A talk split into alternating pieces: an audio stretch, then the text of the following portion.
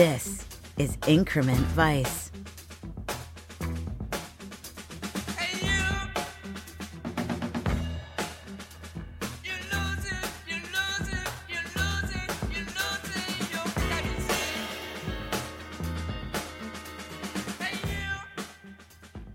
The podcast that explores Paul Thomas Anderson's inherent vice one scene at a time with your host, Travis Woods.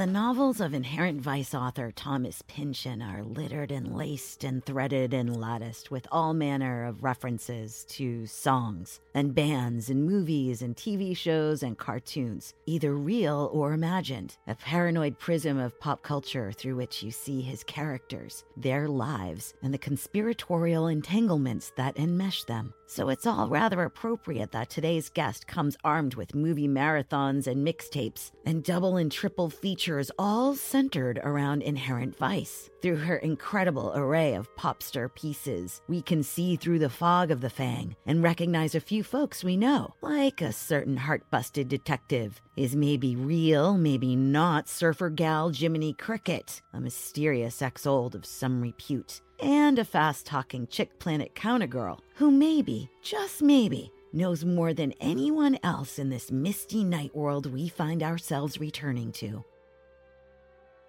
After Hours Hard Ticket to Hawaii. I Was a Teenage Serial Killer.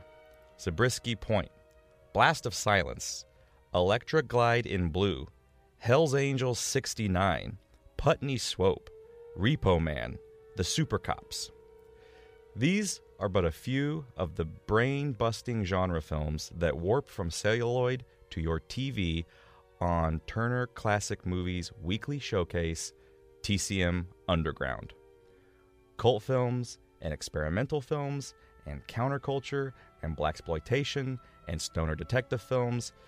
These are all the types of mind melters you're going to find on TCM Underground but they're also the kind of films that would fit snugly against Inherent Vice in a double or a triple feature or even a full on marathon. Which is why I am so, so, so thrilled to have today's guest on a former DJ, a programmer, the woman who keeps TCM Underground as gnarly and interesting and hypnotic as it is, Millie De Chirico. Thank you for coming on today. My God, I am so so so happy to be here. That's I have nice. to well, I have to butter everybody up because you're being so nice to come and talk about this movie with me. I, I, I, really have to make sure everyone knows how much I love them before they come in. Oh, that's really sweet, actually. But um, I'm happy to do it. Trust me. I, I was actually really excited when you asked. So. Bless your heart. Bless your. Look at this mutual love society yeah. we already got going here. You have literally the coolest job in television. Oh my gosh. You program TCM Underground and I was I, I was telling you, um, like a certain director we know and love that's involved in this film. I like to keep TCM on all waking hours. Oh if I'm not if I'm not specifically sitting down and watching a movie, I like it on in the background. It's just nice to have on. You walk into a room and like, oh my god, it's it's uh, Dirty Mary Crazy Larry. Yeah. All right, I'm sitting down. I got my I got my afternoon plan now. Yeah. And as much as I love TCM's programming, I really love TCM Underground. Oh god. and the weird and crazy and wacky shit you bring to my TV, it warms my heart. Even if some people get mad when you throw John Waters on there. Oh my gosh. well, that's a whole other episode. We'll yeah, leave that to another yeah. episode. Oof. That's a whole thing. But yeah, I, I love. It's the the coolest job in the whole world. How do how, how do you do this? How, how do I do how it? How do you do it? How did you how did you get it, and how do you do it so I can get rid of you and I can get the job? well, um, I um, let me let me say it's first of all I've I've been at my job for a long time. I've been at TCM for 15 years, so it's like, uh, it had very doc like haze thinking about the like the first year or two that I was there, um, because when I when I first started, I, I just come out of film school, and I was really just trying to I just really wanted a job at TCM and I, I was really lucky to land in programming because I had you know DJ experience I had a radio background. And so when I when I came to TCM I was basically like I know that I was just hired as like the person that opens the mail. I truly was. Mm-hmm. uh, I basically opened mail for the first like two years that I worked there. But I really wanted to be a programmer and I was like you know teach me teach me your television programming ways. And so uh, they kind of gave me a little bit to start, you know, like they, I was doing like daytimes and then I kind of grew into doing more things at night. And then the opportunity came along when they basically were saying, we want to start this like, you know, cult movie showcase that's going to come on at night. And um, would you be interested in like helping it, helping out with it? And I was like, uh, yeah. Jesus Christ. I'm so jealous. I'm so envious of you right now. I'm getting angry just as we talk. I'm getting so angry. just, but that that's so cool. That is so cool. Yeah, no, it, I'm, I'm extremely lucky, I have to say. And you know, I, you know, I had always like liked this kind of stuff, Yeah. and you know, I was a bit of like what you know, like when I was a kid, especially in high school and especially in college, I was real into like you know anything that was like weird or transgressive or like shocking, and you know, you just fall into the hole and you're just like i'm in love with the hole. This is great. All these movies are awesome. Going you know doing the rituals that we all did you know mm-hmm. going to video stores and you know renting like entire sections of movies that are like cult and horror. Don't you miss that? Don't you miss those covers? oh i know. I mean I, I mean that i know that this is a topic that like film people talk about all the time but really is like it is like a sensory it's like a sense memory that My i can't shake My first job in high school, uh, in the little hick town that I grew up in, there was a guy who owned the mom and pop video store yeah and the drive-in theater, and he hired me to both clerk the video store and be the projectionist. oh my god A 16-year-old projectionist. That's the dream, actually. it is until Titanic is really popular and you work Friday, Saturday, Ah. Sunday nights. so that's three times you have to watch it a weekend, multiple weekends. I ended up seeing it 27 times in its Oh, original run. 16 year old me enjoys a good Jim Cameron movie, but 27 times with Titanic was a little rough. Wow. 27 times. And that's a lot of reels. I gotta say, I uh, that's amazing. I've actually never seen Titanic. Well, um, I'm not going to recommend it, if only because it is so tattooed permanently Oh, to the back of my eyelids. I never want to see it again. But working at that video store, that shitty minimum wage high school job was maybe the best job I've ever had Oh, because I literally would come in after school. I'd get an armload of tapes. I'd sit behind the counter.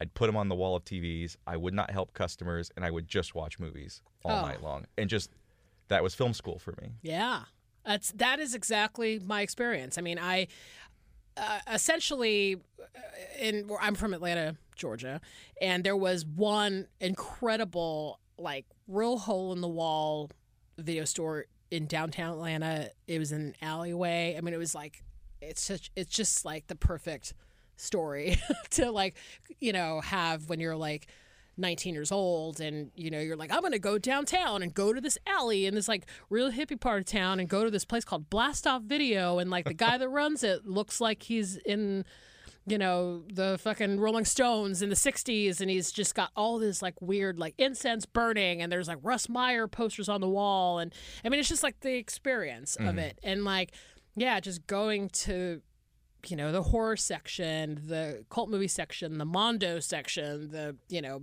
european horror section. And it was like it was like you know the thing where you just like take your arm and just like go through a shelf and just Exactly. put that's exactly what i did. And it was like fi- five movies three movies at a time. Would watch them for over the course of two nights return all those and then get another five. And that's how you do it. And that's how you develop your taste for cult yeah i mean or refined your taste for cult. Yeah, I mean, honestly, it's like w- when I was younger, I just wanted to watch anything that was weird. Mm-hmm.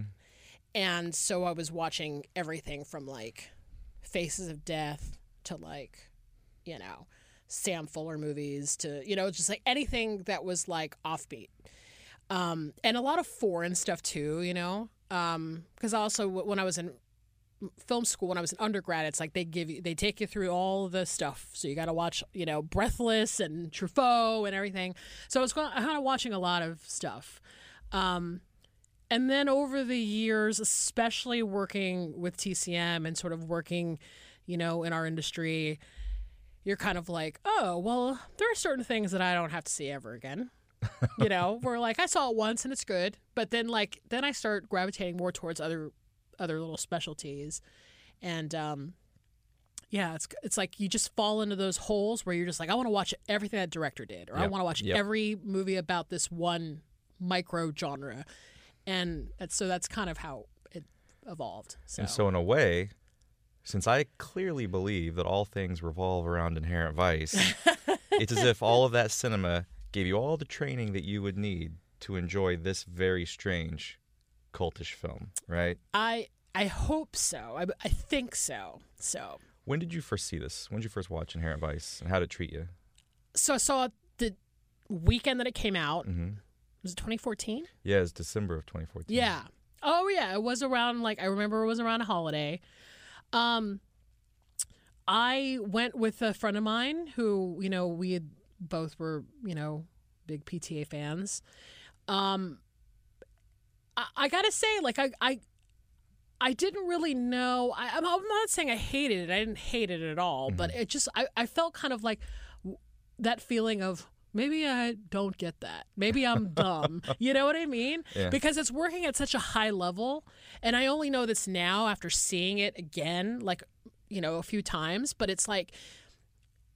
I mean, the master, quite frankly, is working at a high level too in a different way. But I, you know, I think also I was it was communicated to me that this was from an original source. It was a book or whatever, and it was a writer. And I, so I kind of thought, okay, well, I didn't read the book, and then I don't really know the writer's work that well, so maybe I don't get it. Maybe I'm dumb. so that's kind of how I kept it for a long time, shamefully. But Well, I think too going into it, I think what threw a lot of people was, as you said, when you went to the master and you knew it was going to be like heavy lifting, like this is this is he PTA is working at a really wild ass high high intellectual level with this film, uh, and approaching it from a very kind of am- ambiguous and ambitious level. But you go into the master, I think, kind of expecting that it's going to challenge you, and so I don't think it's almost in a way as confounding because you're like, well, it's supposed to confound me. So I'm gonna Sure. I'm gonna be I'm gonna be open to that and ready for that. But I do think people going into Inherent Vice, they're like, oh well, this is his zany Naked Gun movie. This is him his throwback to Boogie Nights movie. This is gonna be the long goodbye. And then when they go in, and they being you know most people that bought a ticket for this movie, and they were just they were they were encountering a film that is just as confounding and ambiguous and ambitious as the master i don't think that they were prepared for it. I think people Yeah. came to this going well i thought i was gonna i thought i was gonna see the big lebowski. I thought i was gonna have some laughs. Right, and not to say this isn't funny but it is operating on a really really really high peak pta level in terms of the the intellectual and emotional discourse that are that, that underpins everything and i just don't think people are expecting to have to do that kind of legwork with Yeah. this movie i think they wanted to come in and laugh at the goofy shenanigans yeah. And I, I don't want to say that. I don't think I wasn't misled by the promotion of it or the marketing of it, but I think people did maybe think it was going to be funny just based on trailers and stuff. Because I'll say about the Master, like I remember before the Master came out, I remember everybody being like, "Oh my god, it's going to be this takedown of Scientology Yeah. and is it's going to be the shocker of the year and he's going to get banned from the business or whatever." So there was all that hype around the Master, and then mm-hmm. when I saw the Master, I was like, oh wait a minute this is sort of about that but it's also about all this extra stuff right it's, it's, it's a love story yeah It's a it's a hey you two just fuck already. You'd be so much happier. Like and that that drove me crazy. That drove me crazy. Right. Uh in the both the lead up to that, but also in gosh, we're talking about the master now, not not Oh, inherent. sorry. Whatever. Uh it's a as I, I say this every episode, it's a podcast about inherent vice. We're we're gonna be all over the place. sure Um we're just shotgun and PTA stuff right now. yeah And speaking of the master, after it came out, I remember people, friends of mine, saying they couldn't stand the master because it wasn't uh, this biting takedown of right Scientology. And, they're like, yeah, that's. Ex- I was expecting him to do to Scientology what he did to oil and There Will Be Blood. And I was like, maybe I saw a different movie. But for me, There Will Be Blood was a story about a, a dad who loses his son because he becomes a monster right the oil and the commentary about American politics and capitalism, like that's that's obvious. Yeah, okay, Right. yeah, I get it. I, I get it. It's bad. Yeah. I understand. But like, do you really think that the director that works on the level that he does is basically going to spend two years of his life making a polemic that says money and oil are bad, Right. which is kind of a given. Right. And same with the Masters. Like, yeah, Scientology, I think we kind of all know where most of us stand on that. Do we really want to see that? Or do we want to watch this kind of really incredible, complex, dynamic story of these two people who so desperately love each other but are so, so, so wrong for each other? Mm-hmm. Which is, I think, a thing that he returns to in Inherent Vice. Sure.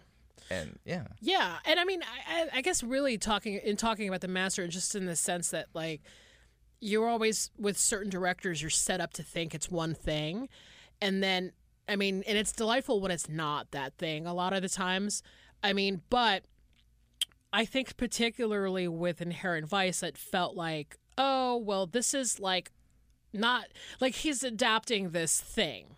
And it's kind of how I felt about Jackie Brown, which is shameful because I absolutely fucking love Jackie Brown. Like when I when I first saw it, I was like, "Well, it's not like the other thing," and Yep. then I was like, "What the fuck?" I'm so glad it's not. This is like a brilliant movie, and it's a. It, and I re- after returning to it, I totally developed this new appreciation for it, and that's kind of what I feel like Inherent Vice is for me. Mm-hmm. Is just like the first time I saw it going, this is not what I thought it was based on all the previous information that I had. But it's good that it's not. And now that I'm like going back to it, like it's opened itself up to me in a totally different way.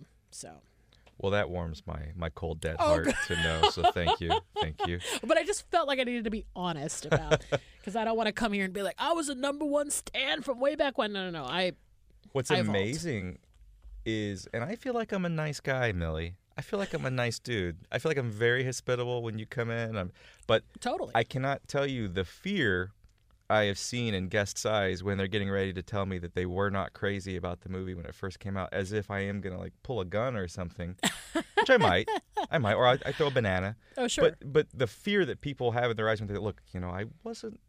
This is not my favorite movie. I hope you know that. right. Or like before the show, they'll whisper to me like, "Look, I, I don't know if you know, but I don't love this movie. Like, is that gonna be okay?" It's fine. I want everyone's perspective on this movie, but uh, like as I said, it does warm my dead, dead heart to know that you've embraced it with uh, with deeper appreciation this time around. Definitely, and uh, I think that that's what you need to do as a, a film lover is you have to watch things again, like especially over like if it's been a while, if it's been a few years, because honestly, like the person I was six years ago watching this movie is not who I am now, and now it just Isn't that great? love it. Like I love when a movie galvanizes me immediately. Uh, it happened last year when I saw Once Upon a Time in Hollywood. Oh yeah, I walked out of that theater in goddamn tears. I, I felt so redeemed by what I had just seen. It was so beautiful. I felt that way about You Were Never Really Here, starring our man Joaquin here. Walked out of that theater just shaking at what I had seen. Uh, but then there's that other thing where it's a deep, I think it's almost a deeper pleasure sometimes when you watch a film and you know that you like it. You know that you might even love it but you also know that you're going to keep coming back to it, coming back to it and exploring it. And when you do, each time you do, it just it's layer upon layer of revelation. And more than that, you see yourself differently each mm. time you watch it because you're a different person. It's like that great we're going to go kind of weird here. That great line that Bruce Willis has in 12 Monkeys uh, when he and Madeleine Stowe are in some junky jerk off theater in Philadelphia watching Vertigo. He's like, I think I've seen this story before. I think I know this. And but he's like, that's the thing about movies is you're different each time. It, it, it, cha- it- it's the same, but it changes because you've changed. It has Right. more meaning because you bring different meaning to it. And if Inherent Vice isn't the perfect movie for that kind of thing, I don't know what is. And if you say a different movie, I'll kick your ass out right now. so we're, we're going to stick with that thesis. definitely. Now, that said, you are someone who knows a thing or three about cult films. Would you call Inherent Vice a cult movie? Is it too fresh? Is it too new for that? Or can we be cool and call it cult? Um, yeah, I mean, I'm not like this purist that's like it. I mean, and trust me, like working at TCM is like you will hear people that say, actually, a classic movie isn't anything that was made outside of the studio era. Like, there's, it's, it can get really molecular and nerdy.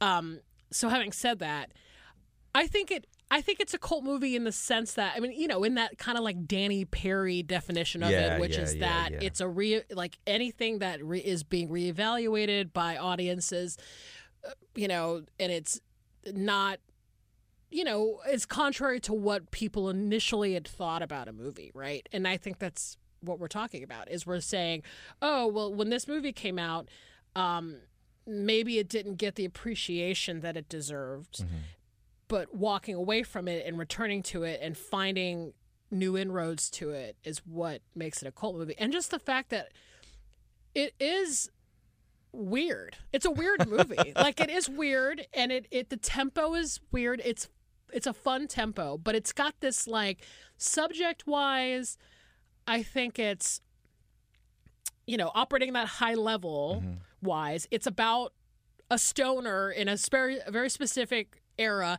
It's borrowing from a lot of other kind of cult film too. So, you know, in a way, yeah, I feel like we could call this a cult movie. It's, you know, not been too long since it came out, I guess, but whatever. I mean, it's more of a cult movie than like Sharknado or whatever the fuck. I don't know, like something that was, you know, purports itself to be Well, that's the thing about know? this movie is I don't. You're like, well, it's weird. It's weird, but I never feel like its weirdness is affected. It's not an affectation. It's not trying to be idiosyncratic or or wacky. I feel like. I feel like PTA goes into every movie wanting to make a movie that everyone would want to enjoy and see. And that's not a dig on this movie, but this is certainly not a movie that everyone wants to see absolutely. and I but I feel like and but I by virtue of that I feel like this is the only movie he he knew how to make. Like I feel like this is every bit of weirdness, every bit of strangeness is organic and intrinsic to the story and to the man telling us this version of that story. I don't think he could have made a different version or a less weird or a more streamlined or more Big Lebowski esque Yeah. version of this film than this. And I do agree with you. Uh, I do think it is a cult film, and now that you've anointed it as such, Don't. Not does the that last mean word. does that mean I will be seeing this on TCM Underground doubled with uh, Darker Than Amber or something like that. oh, that you pretty know, soon? it's. Uh, y- I mean, and you guys sometimes slip in newer flicks. I've seen it happen. anything's possible. I will say. I mean, it really has to do about you know if if it, if it's um not going to cost us a trillion dollars to play on basic cable, then yeah, Yeah, it'll it'll imagine- appear I can't day. imagine Warner Brothers is really saving the bank uh, or breaking the bank with uh, Inherent Vice. Yeah, Much as I I, love the movie, I don't think it's. Come on, yeah. slip it in there for for me. Come You on. know what? Maybe maybe when it's your birthday or something, we'll do something Late May, fun. late May. Just letting you know, Late late, May, okay. And this is a good summertime movie. it sure is. Millie, it sure come on. I'm not gonna let, I'm not gonna move on to the next subject till you promise me. Okay, I'll, it, I'll be like it'll be like a you know semi semi yes. Semi yes. I'll live with that. Okay. And uh, sorry for all the listeners who are listening to me, to, listening to me basically dem- uh, hijack TCM Underground for my own nefarious and selfish ends. But it's my show, God damn it. Oh my gosh. Speaking of doubling films and putting films together, before we talk today about your scene in specific, uh, we're gonna do something special today, given your specialty. Oh my gosh. And let's say you're a programmer. Mm-hmm. Let's say you had to program a triple feature anchored around Inherent Vice. Okay. Inherent Vice is one of the movies in this triple. Okay. We're waltzing into the New Bev, or we're going to the Arrow or the Egyptian, and they've given you the keys. And Vice triple feature. We're gonna close out with Vice. We got two movies that come before, or maybe one that comes after Okay. Or maybe they both come after. Whatever you want. What are the two films that you pick? How and why do they communicate with Vice? What do they bring out of each other? Go. Okay. You're gonna have to come on this journey with me because this is this is the Oh boy. Yes. As you can see, this is like my work notebook, which is literally filled with like, I mean, it's like a serial killer's like scramblings about like how can I program movies together in a day. Um, Millie is sitting across from me with a John Doe from Seven notebook sewn together, bound with human flesh. Like she she she's not fucking around. Yeah.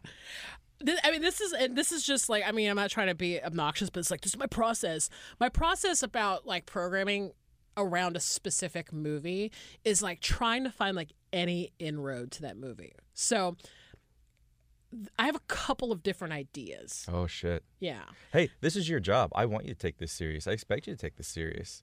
I respect what you do, so come at me. Okay. Come at me hard. So I didn't want to be like super obvious and be like, let's just play the Big Lebowski with this movie. But I have to say, for the record, like, there's an obvious connection, I think, between, like, if you want to think about stoners, stoner quests. That's a genre. stoner, That's stoner a sub quests. sub sub genre. Right. So if you were gonna do a stoner quest triple, you would probably put it with like the Big Lebowski and maybe like Pineapple Express or something. Something that is Sure, like, okay, fair. here are guys who are stoned and they have to like, you know, in the midst of this like highness, kind of figure out something complex that leads them to something. So there's like a real easy layup triple right there. um, if we did that on TCM, people would probably fucking riot, but whatever. Uh, I just had to put that out there first. Then I started thinking about like detectives, and that's, I mean, this is a fairly easy one too, but then I was thinking, okay, so what if you paired it with like Night Moves, which is also about like a detective who's kind of like doing the crime thing, but also has got to deal with this like love thing, right? And then I was thinking, a little bit like later. I mean, because this movie came out like maybe, I mean, like era wise, maybe not a perfect match. But then I was thinking about hardcore, Oh. which only because it's got kind of like double. There's like a quest, mm-hmm. but then there's also the kind of like hippies versus squares thing happening. All amidst the hellscape of LA, the Right. strange hellscape of Los Angeles. Right. So there's that. Then si- saddling up to the hippies versus squares thing. That is endless. Like you could do like any kind of hippie versus squares thing with Inherent Vice. You, I mean, it could be like, you know, as ridiculous as like I love you, Alice B. Toklas, or like something like, you know, Cactus Flower, or something where it's like, you know, hey, this is like a hippie that's hanging out with like Square and like, you know, you know, hijinks. So there's all that. I mean, Skidoo, you could really like do a lot. I mean, you could even do Once Upon a Time in Hollywood, which I feel like there's definitely like a lot of a Rick Dalton Bigfoot type of. I They have kind of same energy, if as the kids say. somewhere out there there's got to be and if there isn't someone listening get on this there's got to be some rick dalton bigfoot uh, fan fiction Oh my gosh! out there they would have so much fun together or you know what would happen is uh, dalton would play bigfoot in the movie version of whatever case bigfoot finally gets in that like actually makes becomes you know in the movie he complains no clo drive for bigfoot when Yeah. he finally gets his clo drive it would be dalton that would play him in like the abc tv tv movie Oh my god, that's so perfect. That's so perfect. Or like you know, quentin are you listening Yeah. we, we got ideas you could definitely have like you know that Bigfoot and Rick Dalton have probably been at the same audition for something, or like maybe, you know, or he was the extra in Yeah. uh in the fbi or something like that that he was one of the extras that dalton talked shit about That's right. That's right. So there's that.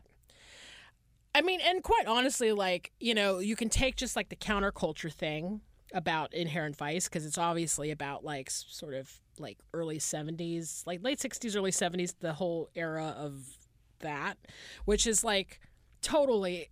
If you see it as a head film, if you just want to see Inherent Vice as like a cult movie head film that's going to play alongside kind of like all these other kind of era counterculture movies. I mean, you could play it with like Holy Mountain or something, or like oh my god you know, you could do a Holy Mountain and American Hippie in Israel and Inherent Vice. American. oh my world, you're so full of shit. For the five people out there who have seen American Hippie in Israel, you know what I'm talking about. I That would be the most mind melting triple in the history of mind melting triples. However many of them there have been. Yeah. That would be the apex mind melting triple. My God. so as you can see, there's like different paths you can take, and you Mm-hmm. just kind of have to figure out from there like which one you want to take. But and I know you only asked for one. I think I gave you like asked for one triple feature. But I had to do it this way because that's just You're, how. you're you're taking me on the winding path to the eventual clearing in the sun Yeah. of your final triple, Inherent Vice and two other flicks. And I appreciate this process and Okay. you sharing it with me. And then I also think too, just as a God, here la- comes more. last, I just also think you should play Inherent Vice with like Twin Peaks, all the Twin Peaks episodes. Uh, you mean like all three seasons or just the Just new the maybe the first one. the first season? Okay, just the nine. Maybe. I mean, it, it really would fit with the last one too. But the, but in terms of it being, there's a lot of similar, like a lot of crossovers. Obviously, you have detectives, you have a woman, like a mysterious, beautiful woman that mm-hmm. people are trying to Who figure out disappears. who well, disappears. in this case, dies. Well, Sure. in one version of the reality, she dies. Right. We're getting to a whole thing. We're not gonna we're not gonna go down that road. We're not gonna go down that road. Many characters That's though, and yeah, you know, and it's funny and it's not intentionally wacky. It's inherent to the Oh. director. See what So- she did. Anyway, everybody see what she did? all right, now I'm done. I'm done with the programming ideas. So No, no. I you got to give the final triple. yeah, the is it? final one. Yeah, you you've given us all these potential, these auxiliaries. Mm. Now, I do like the idea of Holy Mountain and American Hippie in Israel, just because you would just have to sit through all three of them in one sitting. why those two films?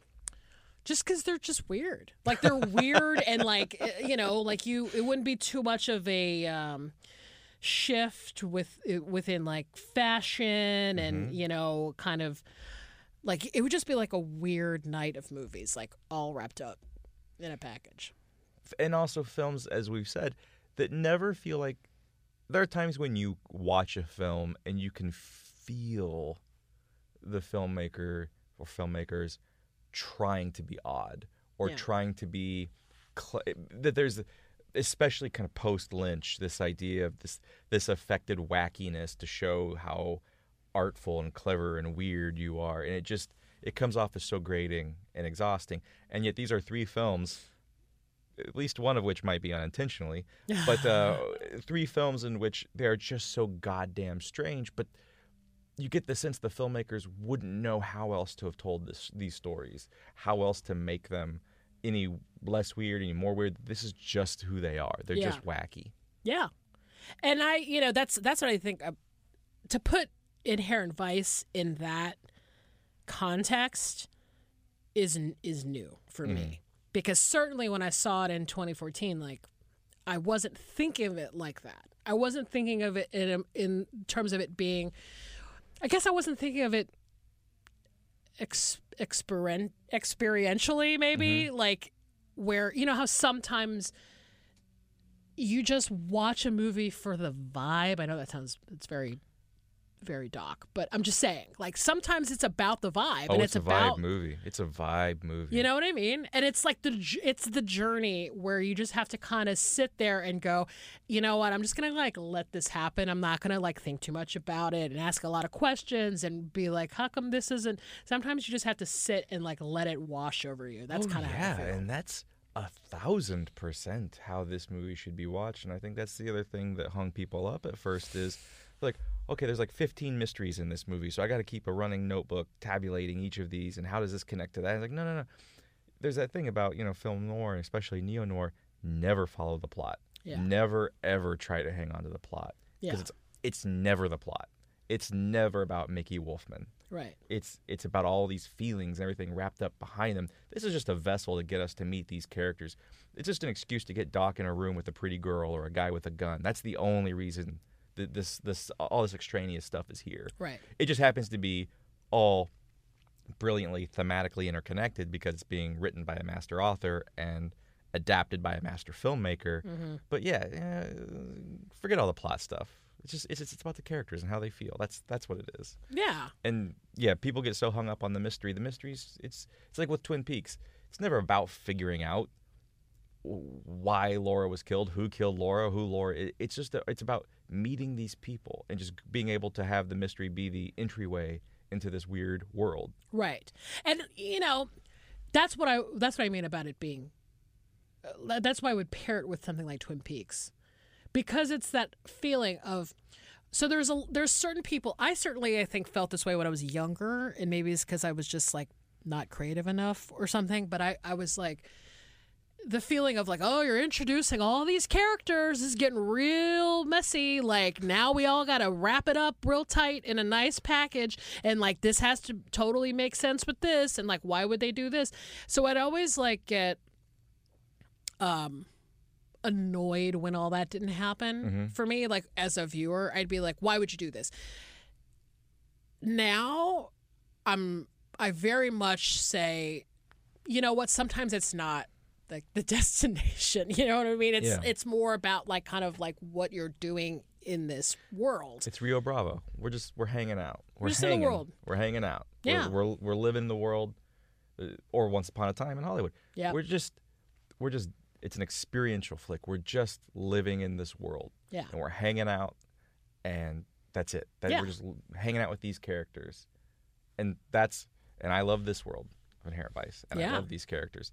Now, speaking of characters, in addition to being a master programmer, and again, my God, Grant over at the Egyptian, uh, Jules at the New Bev, or Quentin, a holy mountain, an American hippie in Israel, and Inherent Vice is about the most synapse collapsingly great triple feature I can I can conceive of. You open with Holy Mountain, close a double with Inherent, and then jump to a midnight screening of American Hippie in Israel. By God, that's a good night of fun. That last one, man, it's gonna burn. But I bet you are the only human being in the six year history of Inherent Vice that has said, you know what would be a good double with this flick? Let's get American Hippie in Israel and put that, that yeah, they, they talk to each other. And they do. It's just I don't know, it's like pairing pairing like the room with the Irishman. It's like Jesus Christ. I mean, listen, when you've been uh, I mean, this is not a flex, but like you've been a programmer for so long, you're and you've been having to like put together movies in new ways. Mm-hmm. A lot of times, the same movies.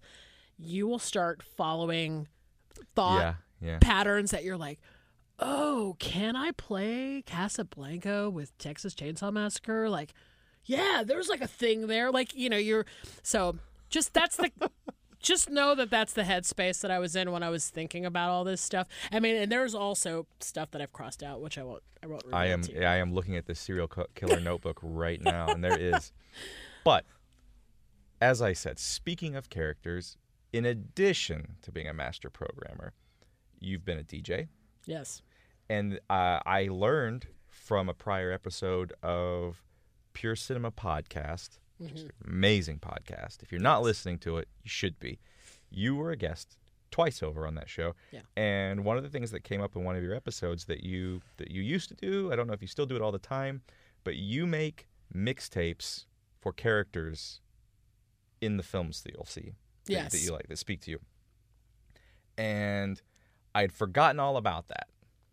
And then I remembered it today. Oh my gosh, yeah. and I was texting you. I was so bummed out. I was like, "Oh, I forgot that you did those mixtapes for the characters. That would have been so great. I wish I would have told you, "Hey, could you make one for a character in this movie?" And you messaged back, "Oh, well, I just finished one actually."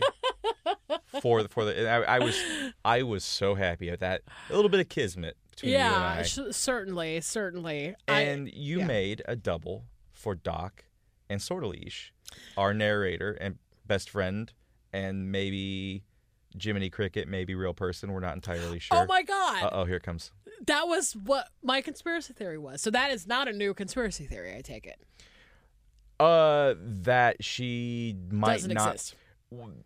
Yeah, I don't. I don't know if I call it a conspiracy theory, but it is. It is a topic that has come up. It is. It is something I think that can go either way, depending on how you look at the film. Mm-hmm. Do you have? Do you have thoughts? You look like you have thoughts. Well, I, to me, it just seems like his feminine consciousness, perhaps, like some kind of, or his intuition, maybe that she represents. At one point, she literally says, "Follow your intuition. Change your hair, change your life." Well, exactly, and also, I feel like I I googled sortilege, sortilege, Sortilege. sortilege, Mhm. And it's this like.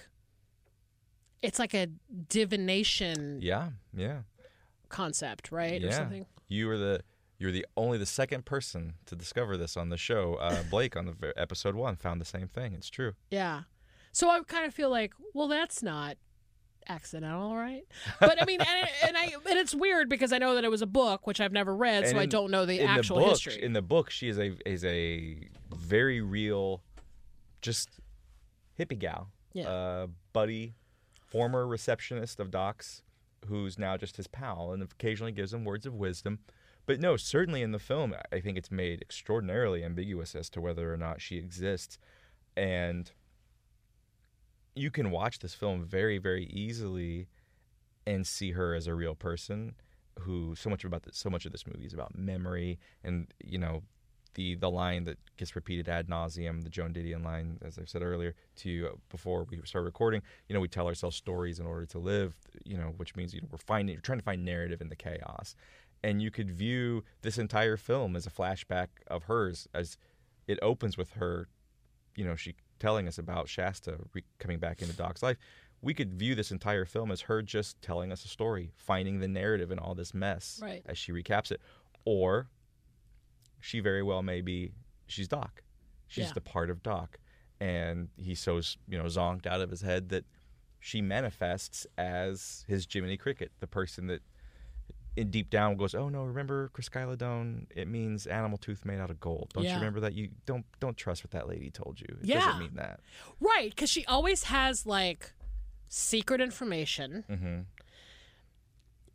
I mean, I think that she's represented like as being kind of like a hippie mama, which trust me, I love her character. She's Mm-hmm. Oh, one of my favorite characters in the movie. And I love her for exactly the ways I mean, she's got like a hippie lady California energy with, you know, she knows people's, you know, zodiac signs and she Mm-hmm. wears a lot of rings and she's gorgeous and it, you know, and I'm just sort of like, okay, yeah, this is like her as a real character I love this woman but it's also fun. It's like a fun thought experiment to think that she could be a figment of his imagination, or like it's basically like she's the intuition. It's like the messaging system that he has. You know. I mean, they even think at the same time the same things. Like at the end, when Doc is opening his trunk to see what Bigfoot's put in there, as he's opening it, she's going, "Oh, Bigfoot, you motherfucker!" yeah, yeah, discovering what's in there at the same time that Doc is discovering it. Right. So yeah, that is something that people go back and forth on, and this is the conspiracy theory Yeah. you have. Yes, I love that. that is that. very true. And so you made swinging this back to where we began. You made a movie character mixtape for the friendship of Doc and Shasta. Whatever that may be, if it's real, or um, or we're imagining it. Well, I tell you what I want to do. I want to go through this mixtape with you. Okay. We're gonna go long tonight, and we're gonna talk about this mixtape, what these songs, why you selected these songs, Okay. and how they communicate inherent vice to you. Now, the first one, you're starting off with uh, a song I think is no surprise, "Vitamin C" by Can. Yes, that had to be the first song because I think it just sets the tone for the entire movie. It is perfect. Yeah. That opening is fucking perfect. Yeah. I said it before. It's the rock and roll big sleep. When when you get a maybe I sound like a basic person, you get a cool ass neon font, you get a cool ass rock and roll song, you put them together. That's magic. I'm Yeah. sold. I, I it doesn't take much to make me happy. Right. And when that song kicked in with that title card, the first time I saw this, beaming ear to ear like a child. Right. And you selected it just because how can you not? Yeah, because I feel.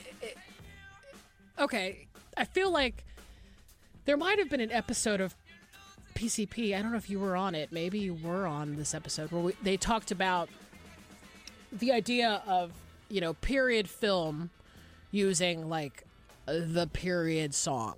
That wasn't me. Okay, it wasn't you, Or but it- maybe I don't know. I had the flu during my episode, so I blacked out the entire the entire recording session. you woke up and you were like, "Oh wait, I'm recording a podcast."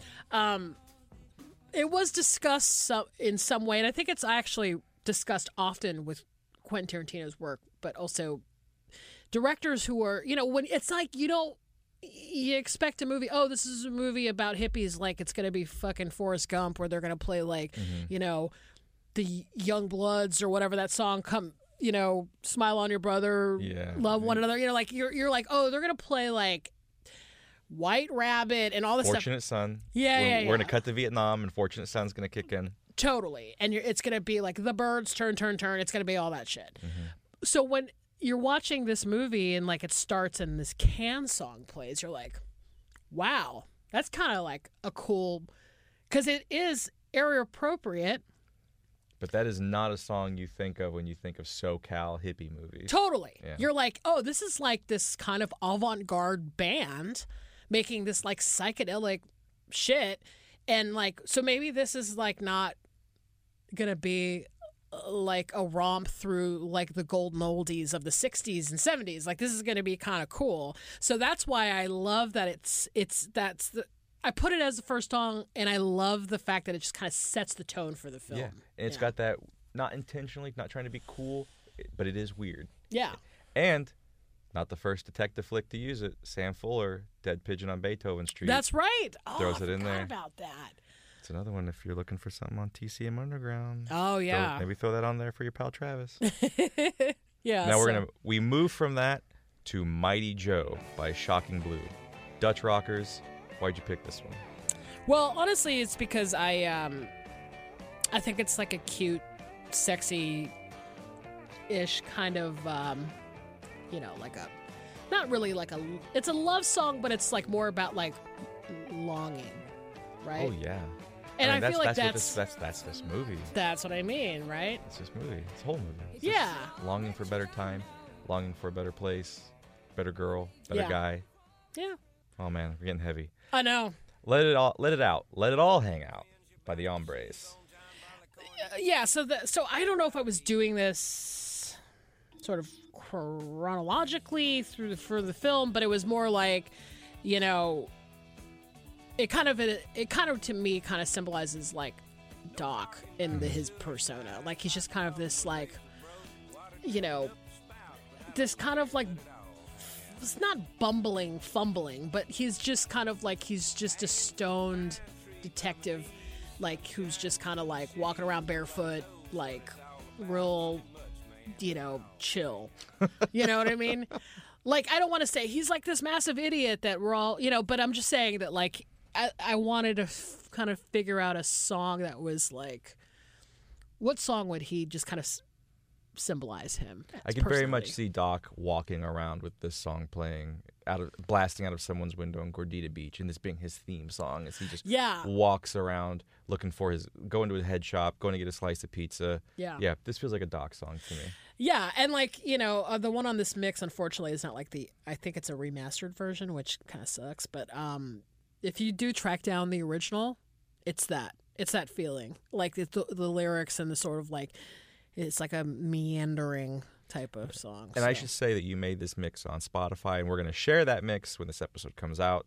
So if anyone needs to pause and go run, or wait, goddamn it, wait till we finish this episode, then you can go listen to this. All right, we'll play the music under as we talk. Sure. Next up, now this is where I really started digging this mix because this is where the mix started to feel like, oh, this is almost like a convert. We're li- like overhearing a musical conversation. Like this is Doc and Sortilege on a random ass hazy lazy afternoon in Gordita Beach at Doc's pad, getting high and talking to each other about their shit. And this song to me, with its spooky, slinky portrayal of lost love and the nostalgia for it, this mm-hmm. is Doc kind of pouring his heart out to Sortilege, and that is Totally. Night of the Long Grass by the Troggs. Yes. Did I just steal all your words already? No, no, no. That's ex- that? absolutely you like read exactly what I was trying to go for. Like it's that feeling of like I mean it's it's like a spooky s- song, but it's like it's like haunting, and you feel like okay, well now we're at the point where you know she's come to visit him, and maybe he's going, holy shit, it's like an apparition, you know? The only and- thing I know is that you're only real to me. Yep. Oh, heartbreaking. Yeah. Getting all emotional now. Moving on. Now, this song everybody knows. Yeah. Hurdy Gurdy Man, Donovan. Hands down, the coolest song in the Donovan canon. Uh, well, Season of the Witch comes close. But yeah. Yeah, that was a- perfect song. How does this speak to Inherent Vice? How does this communicate Inherent Vice and Doc and Sortilege to you? Well, it's just kind of like the. I think it's just the vibe of the song. It's just it's real like hippie. It's kind of slow burn. Um, Yeah, I mean, honestly, it just feels like he had to have some kind of Donovan song, and then actually, those are the two songs you would pick from. Really, a Season of the Witch or this one, where you just kind of like, you know, These are the this is where Donovan got heavy. Yeah, it's like a hippie song, but it's, and I think that's kind of like why I put those two together. Really, like the Trogg song and this is Mm-hmm. like it's like dark hippie, dark hippie vibes. dark hippie. That, that's this movie. That is this movie. Yeah. Speaking of catching this movie's vibes, after the lights go out by the Walker Brothers. It's another goodbye song. It's another one that catches that inherent vice feeling of like being like a fun pop song that's tinged with melancholy and ominousness. Oh, yeah. and complexity. definitely about like losing love um and kind of like not knowing who you are Mm-hmm. and then you know just sort of like scott walker the scott walker voice yeah. the scott the scott walker voice is like so intense and And sad. and sad which is like there's a little sadness in this movie oh, there's so. a lot of sadness in Yeah. this movie. Uh, Silver Apples with Love Finger. Nice, crunky electro rock double feature with Can. yeah like. exactly same same vibe like It feels know. a very Liege song, very sort of Liege song to me. Like I feel like this is her shit. Yeah. It's kind of what the same thing with this next song. I mean, with the Beefheart song, it's that it's another like to me. I just Zigzag Wonder. Just gonna throw that out in case someone's like, "What the hell is this Beefheart song? oh yeah, sorry, sorry. Um, yeah, just kind of evoking feelings of the characters, like, um, and uh, again, same themes of like losing love, dark hippie shit. This is like the the vibe. So And in, and in retrospect, it's kind of weird. Beefheart's not in the film. Beefheart feels like he should be in the film. you're right, Right? about that. You're right about that. now, from my favorite Neil Young record, not just favorite Neil Young and Crazy Horse record, favorite Neil Young record in general, Mm-hmm. you picked "The Losing End" when you're on Neil Young and Crazy Horse off of Everybody Knows This Is Nowhere. This is a very Neil film. Yeah. Very Neil heavy film. Although no films, or excuse me, no songs from this record, unfortunately. Yeah. Now, why this song for Doc and, Doc and Leash? Well, I mean, honestly, like, I just wanted to put a Neil Young song on there. There wasn't on the soundtrack already. Because it is, like, he's, again, like, we go back to the sadness, the, in, the inherent sadness of this Oh, film. boy. There is, like, something sad about, like, Neil Young's voice. Yeah. Like, to me. Like, it's just kind of quivering and, like, sad. And, you know, I just, and it, to me, it, it does to me he feels like kind of icon of that era like when i think about you know california hippie people like there's just kind of this like i just really wanted to put him on and i was thinking oh okay like well we did all those other songs so let's Well, you know, uh, PTA, when he was talking about the making of this film, he even said, he's like, I didn't want to make a film noir. I didn't want to make a detective movie.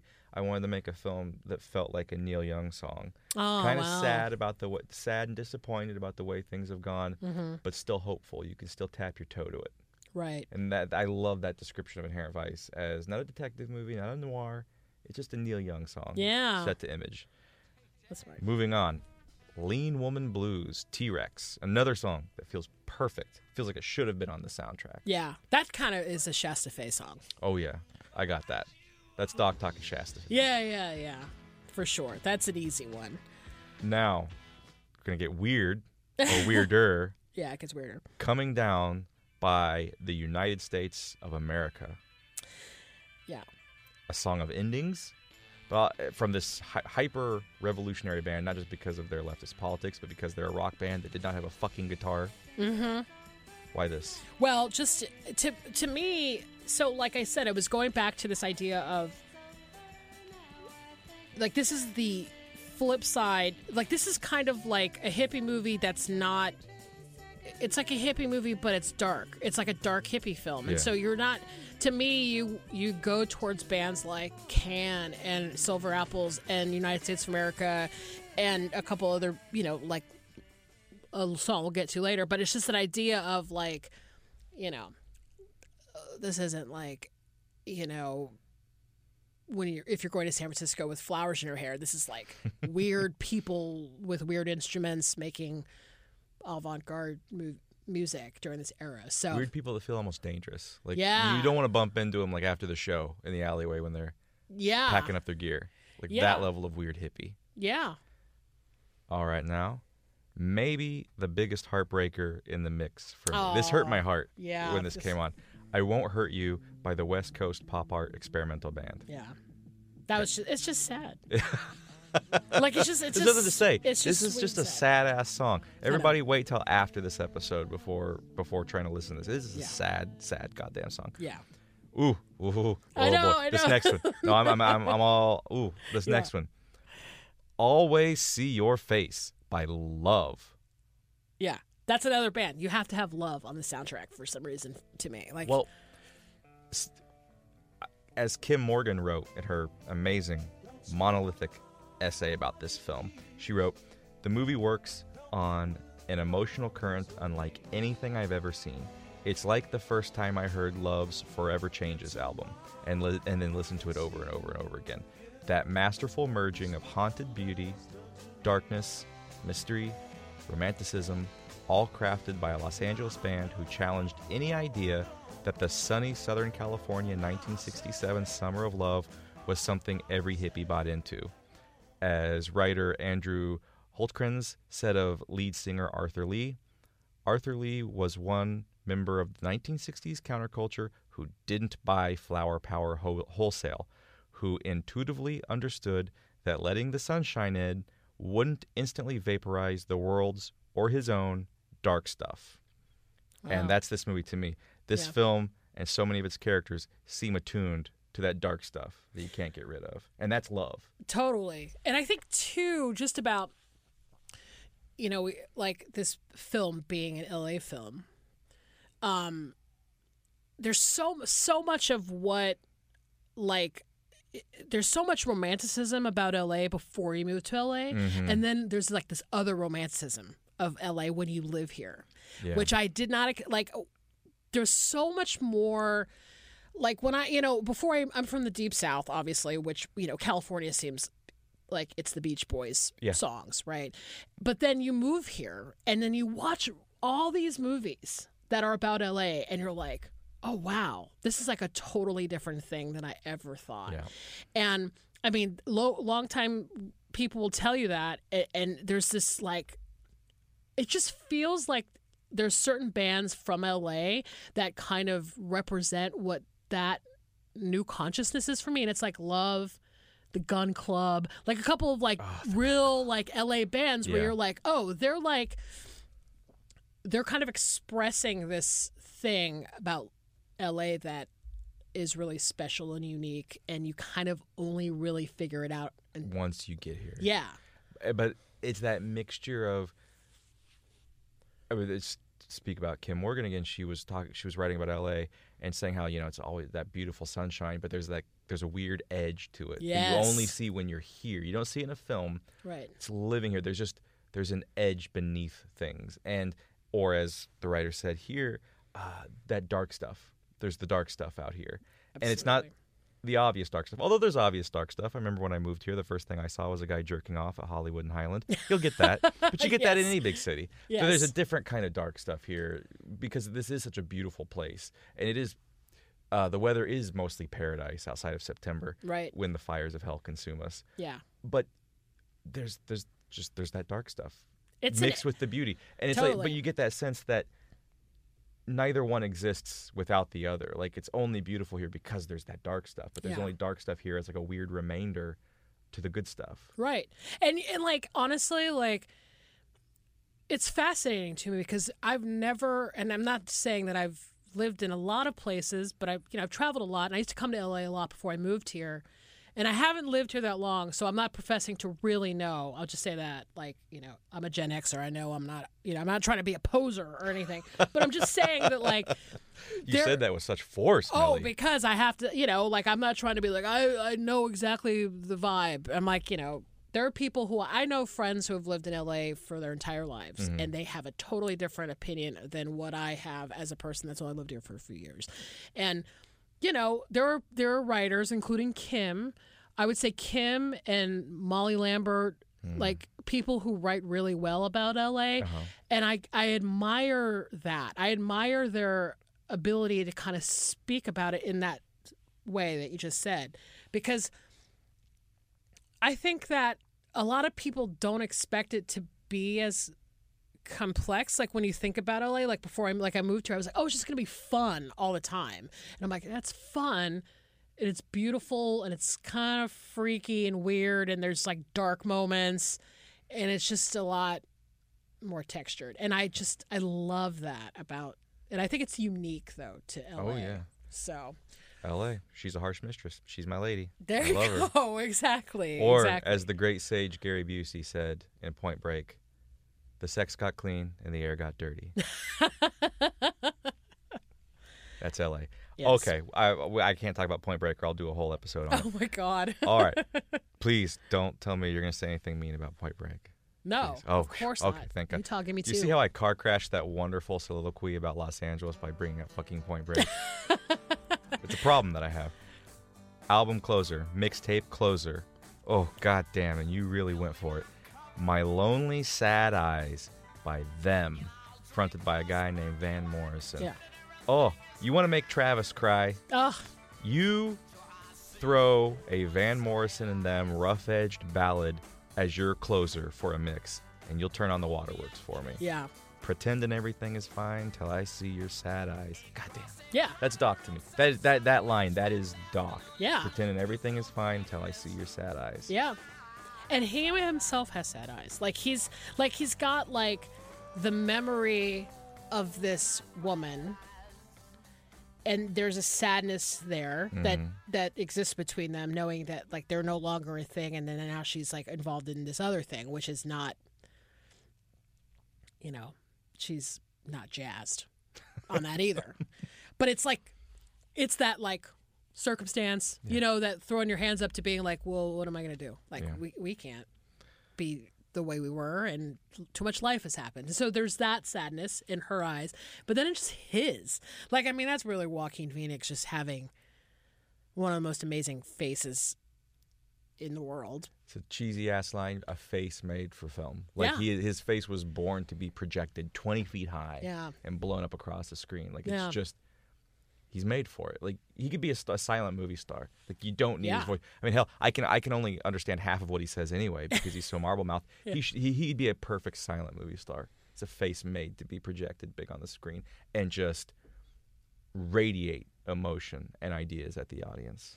I mean, he he is so emotional to me, like in as a performer, but like like if he gives like a sad like his speech at the Oscars, I'm like, okay, yeah, I, I totally know. Like um he just has that ability to like make me just really like I mean he just is so so emotional. And like that's why this movie I think is sad you know in a lot of ways because of him and the way you know.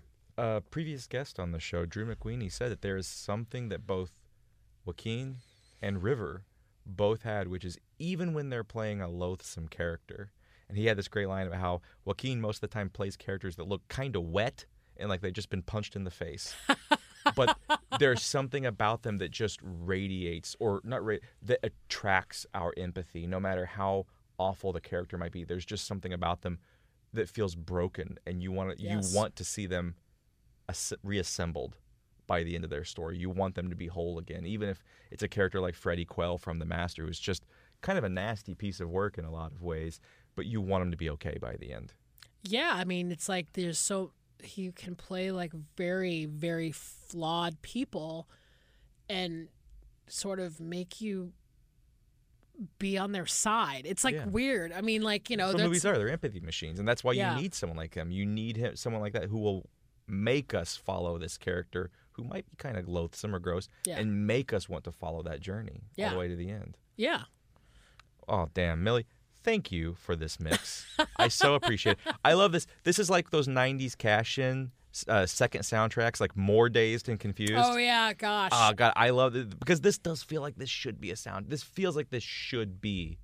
And like in, in a perfect cash in soundtrack fashion, it has the biggest song from the first soundtrack lead off we're leading off with Can, but this does feel like it. All of these songs belong in this film. So I thank you for this. It was Thanks. wonderful.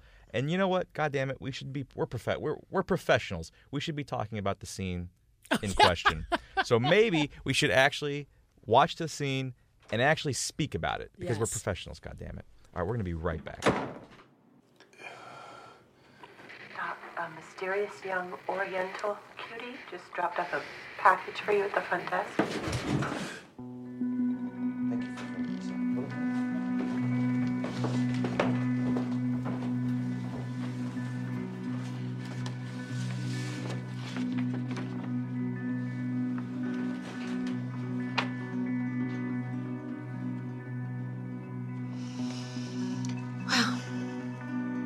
Dark and lonely work, but somebody's got to do it, right? Heard they cut you loose. Need to see you about something. I'm working weeknights at Club Asiatique in San Pedro. Love and peace, Jade.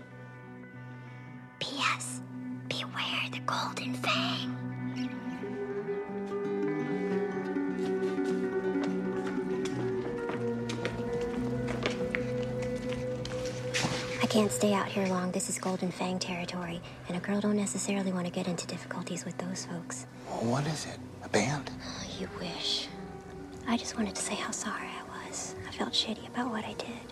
Which is what again? I'm not a snitch.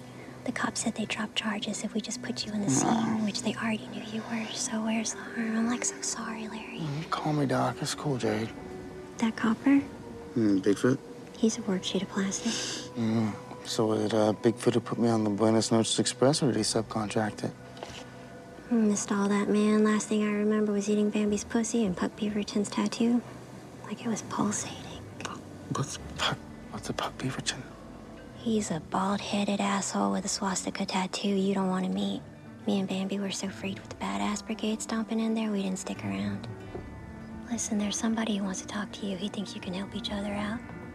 He's a new face. I'm not sure of his name, but I know he's in some trouble. Oh, it's dark and lonely work, but somebody's got to do it, right? Maya Rudolph as uh, Dr. Buddy Tubeside's nurse and Doc's receptionist, Petunia Leeway, one of those great Thomas Pynchon names. Petunia. God. I love her. I know that she's probably the smallest part of this scene, but I got to throw some love her way because Petunia Leeway, Maya Rudolph does not come up a lot with her very muted but perfect comic timing in this scene. Well, Pussy Eater special. Somebody has to be a metronome. You know what I mean? Like in a film sometimes.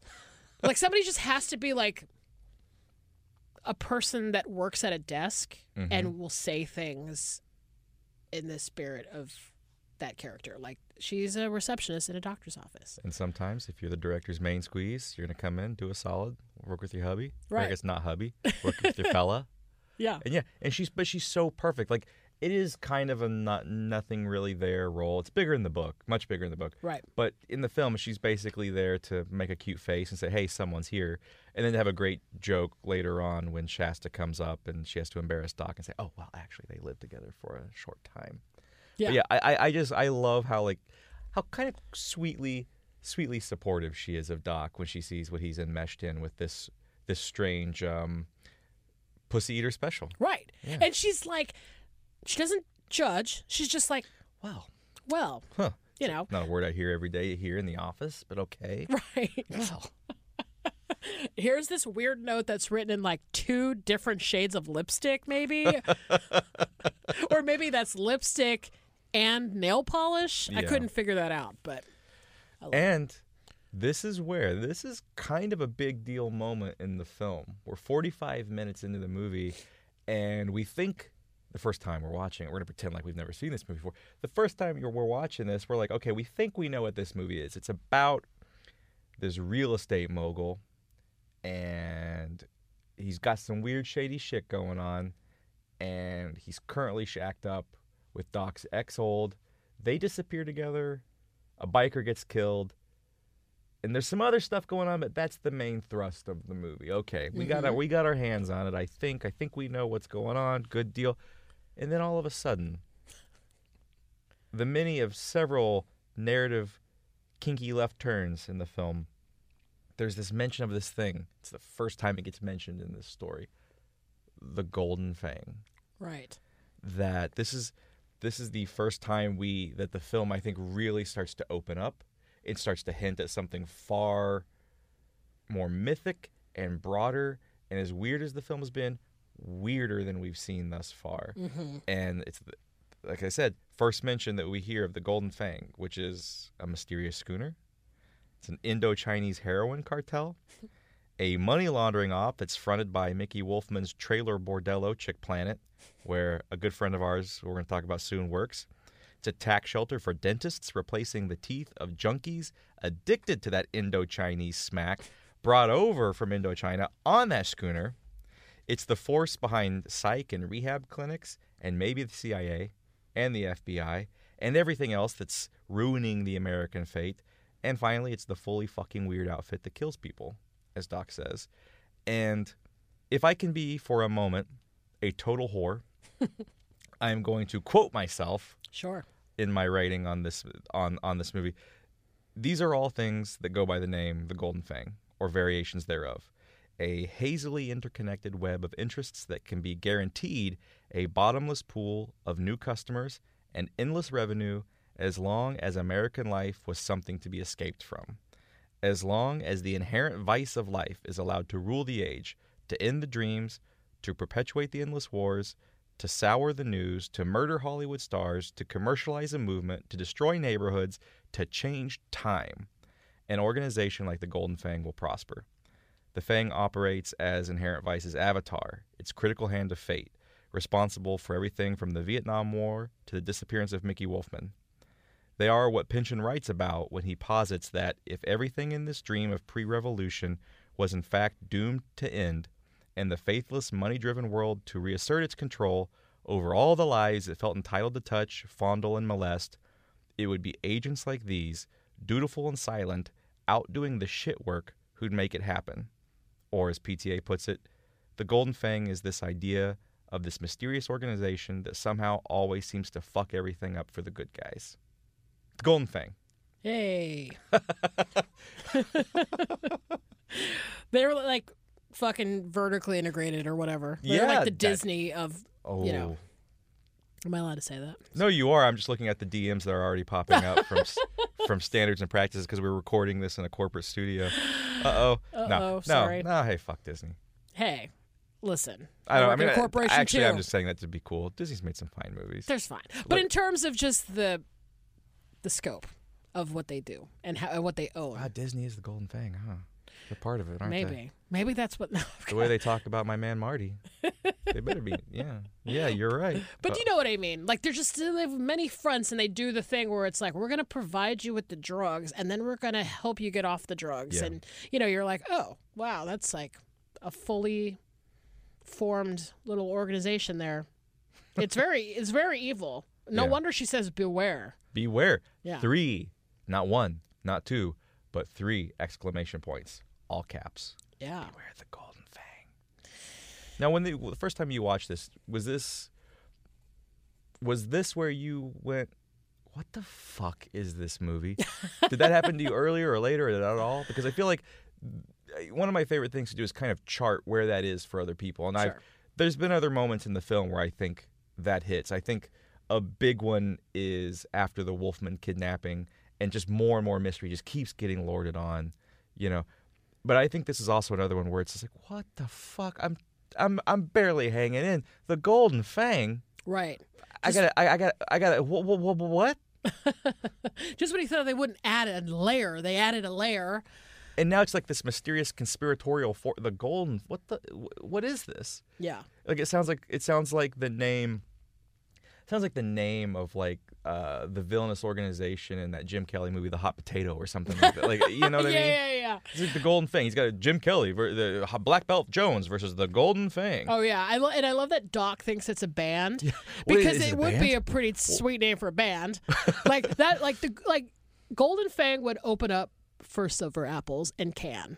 Oh yeah, yeah. That's the plain truth. They would be playing like you know a really dirty hippie club Mm-hmm. alongside all those dark hippie bands. They'd be doing like an early version of math rock or something like that, you know, with but like with sitars and shit. Sure, yeah, they would. Yeah, they would definitely be on some shit. But I love that he he's like, "What is that? A band?" I'm like, yeah. which is such a doc thing. They're like, is it a band? Like, I guess because you know, Coy Harlingen's on his mind yeah, because he's he's already met Hope, yeah, and he's he's already he's already thinking about this saxophone player. yeah, Which what's kind of also amazing. This is this scene is also the pivot point where you finally, and we're 45 minutes into this sucker. yeah, this is kind of where we learn what the movie is about, at least in terms of actual concrete plot. And I know I just went on a whole thing five hours ago when this episode started, and I was like, no, we don't. It's not. It's never about the plot. Don't don't give a shit about the plot. Don't worry about the plot. Just hang on to how this makes you feel. It's the vibe. But that said, the plot in this film isn't really the, about the missing real estate guy. Yeah, to me, this plot is about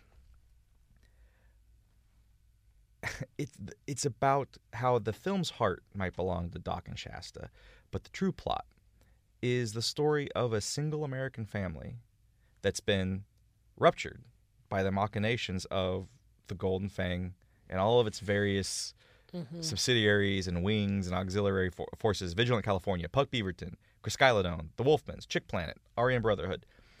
And it's how it's Doc's fate to stand in opposition to all these things just to bring this one family back together. yeah. I'm going to start crying again. Uh oh. Oh my god. But There's there's that moment too though. Like, this isn't my scene, but it's Hey, in the jump movie. ahead. Jump ahead. Yeah. I know where you're going. Okay. It's my. I think it's my favorite. So go ahead. It's the part where he's talking to Sortilege Oh and she's God, like you- touching his this face. Is it. This is it. Oh, you're doing it. You're doing it. This and is my he's scene. waving the postcard and he's just like, I just feel like I have to help that guy. Like he just has this Oh man. and you're like, Is that what the movie's about?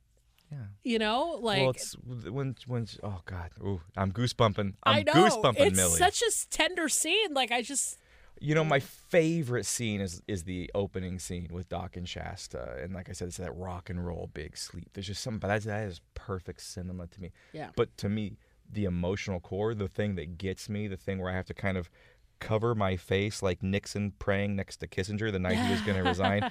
I, I got to cover my face so you don't see me crying. Yeah. Uh, is that scene when Shasta's come back and totally fucked Doc up Yeah. in that very complicated scene Yes. which everyone tells me they're they're they're thankful they're not the guest on. Yes. Um, the poor guest. I hope I hope she's I hope she gets through this episode okay Yes. when when she, when she comes on. um, she's fucked up Doc's life, and he doesn't know if he's coming or going. There's this thing called the Fang. Dentists on trampolines are dying. Yeah. Bigfoot is weirdly popping up every fucking where Doc looks. And then uh, there's this this this family, and he wants to help this guy because Doc is a good guy, but at the same time, this guy was a rat. Yeah. this guy was he turned against the movement. But at the same time i love how he's sitting there and a single tear goes down his cheek and Mm-hmm. she's like you know what's up? And what's he's like i don't know what to do. I'm working myself into brain freeze here. I guess i'm just gonna act out the scene for everybody. Yes. but uh fuck it. It's my show. Um and she says to him well put it another way you know when this is all said and done what's gonna nag at you in the middle of the night? What's gonna keep you up at night? And i love the way he just taps that postcard against his teeth and he's Yeah. little kid blues. Little kid blues. He's like whatever Coy whatever things Coy did wrong whatever you know whatever he did little girl doesn't deserve to grow up without her old man. It's like that doesn't sit right with me. Yeah. oh man. I'm oh boy It's but that the way he just says that that, that don't because doc doc is a hero as, as wacky and wayward as he may be Yeah. as culpable as he may be in some of these situations.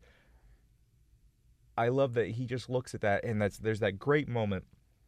I am a huge sucker for detective fiction. I i, I especially the loser the loser detective who just does what capital o capital uh capital o one good thing. Yeah. And for Doc, it's this thing. It's like I can't. This thing that we've just introduced in this episode, the Golden thing, he realizes that is so much more vast Yeah. than anything he can imagine. There's no entryway, and indeed, in the film, Doc, a, a, a lesser film would have Doc discovering that it's Nixon or it's the power behind Nixon, and Doc Right. takes it. down. Doc doesn't hurt the Fang the slight. He takes out one of the bottom rung hitters in the Golden Fang. That's all he does. He they're not going to skip a beat, and he realizes there's nothing he can do to beat this force. He can't stop it. He can't stop it from souring America. He can't stop it from souring Shasta Fay. But he might be able to get this dad back to his family. Yeah. And that to me, that rings my bell. That is that is that is one of the primary reasons that I've fallen in love with this film. And of course, here we are talking for like 90 minutes about a scene that's not yours. But you brought up anyone that brings up this scene, I'm going to act it out and I'm going to talk about why I love it. Yeah. I can't help it. But let's we'll circle back. We're circling Yes. back to the Fang. Yes. When you saw this, was this the moment where you're like, "What the fuck is this? What am I watching?" Right. So the first time I saw it, I was definitely like, "Oh, this is taking a turn." I'm like, okay, like just when I thought I knew what was going to happen, now mm-hmm. there's going to be this. They're on some shit. To be quite honest, when I saw it recently, I was like, Hong Chau in this entire scene, including reading the letter, but then like when she continues talking with him and in That the next adorable little her little click clacks. yep. She is like probably one of the most ASMR voices ever. It had not occurred to me, but you are not wrong. And if I may also again talk about a scene that's not my scene, Go but nuts. literally the next scene with Mm. with Owen Wilson. So ASMR I think is like obviously like what the kids are talking about. It's like the new thing. I mean, for people who aren't familiar, it's basically the concept of like something that's you know, eh, like an something that's audible that mm, kind of sends you to the happy place for lack of a better term. It's basically something that's comforting and you know, and it can be anything. It can be Someone like, scratching their scalp. yeah, or like it's just like a feeling of pleasure that you're going to get from some kind of weird sensory audio, you know, audio mm-hmm. thing. So to me, I mean if I'm going to go down this road, I love it. I love when people whisper in movies like when they're doing the loud whisper, but like certain actors do it really well and like Owen Wilson does it really well. Owen Wils- Wilson knows how to prick the hairs up on the back Oh my of god, your it's neck so with incredible. that whisper. And but here's the thing that I think is Hong Chau has it too, is that they both kind of have a slight Southern accent because, and I had to actually Google this because I was like, is Hong Chau Southern? She was like raised in New Orleans, so I was Yeah. like, okay, She's got that twang. she's got a twang, and I'm like, oh, there's something really pleasing about her voice. And it continues into the next scene with with Owen Wilson being in the same the same way, and got I'm like, Texas boy drawl. when she says beware the golden fang i'm like oh my god i could listen to that before i go to sleep and you know Jesus. feel completely relaxed so i'm just like and then you know i start i just started processing her as an actress and i just you know that, that we'll get into that but i uh i Well, no. love her vibe Well, yeah. Well, let's get into it because it's in this sequence that we first realize that there's a force in this universe, Yeah. and that the already weird, that already weird and dark universe of this film is about is is, is far weirder and darker than we imagined. right And as we slowly slip into its grayed out fog, and who do we find in that grayed out fog?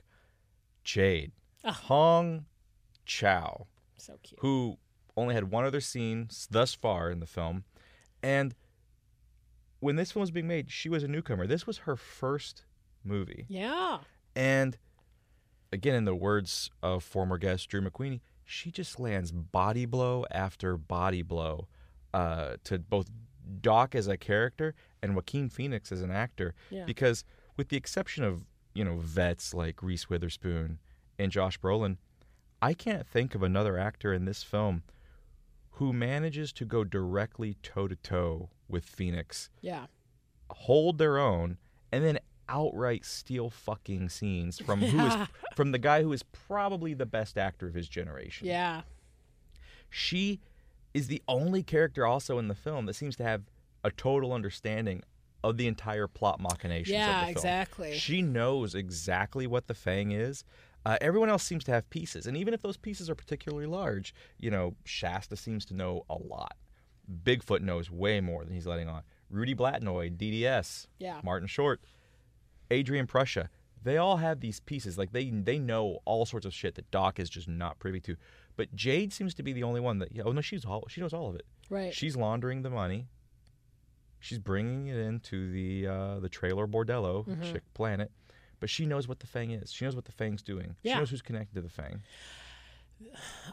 Dare I say that she is a part of a long history of I don't know how to put this, but women of the night informants, maybe. Mm-hmm. Like women who are working in the sex industry that know a lot and have a lot of information and usually i mean it happens from anywhere from like you know speaking of hardcore but it happens in movies but it also happens in, like law and order mm-hmm. episodes where it's like there's always somebody on the street that knows what's going on in the street better mm-hmm. than anyone. Mm-hmm. You know what i'm saying? And like I don't, I'm not saying that her. I I'm saying that I appreciate that character. Like I like that in every movie that I ever see that has that element to it, and so I'm like, I love that it's her because she's not only she has the information and she happens to be involved in this like kind of nefarious weird world but and she's but she's helping him and she's also like she's so like cute and she kind of has this like uh screwball comedy vibe Oh, a hundred percent. You She know? she is love it. shot right at. Not only is she shot out of a cannon, she's like shot out of a Howard Hawks movie from totally 1941. totally And and to speak to that trope that you were talking about, the as you said, the, the ladies of the night that seem to be so plugged in. Yeah. I think part of that it, it feels very real because it feels like she's around yes and sleeping with all of these criminals who are part of this interest and you get the sense that she's probably not a person to them yes and so it's very easy for them to talk their shit and talk their business and just she's wallpaper like Yeah. doesn't they can say anything and of course but then you also get the sense once you get to know once you get to know uh, Jade she also seems like she's maybe one of the smartest people in the movie so she's always everything's getting stored up here totally like there's the great scene later after they leave the Topanga Canyon house, and Doc's like, "What is, what is this Golden Fang?" And she immediately just rattles off like Johnny exposition, Yeah. a monologue that any actor should not be able to pull off, let alone a performer in her first fucking film. Right. And she just sings when she's like, "It's a it's an Indo-Chinese heroin, heroin cartel with a vertical package they bring from."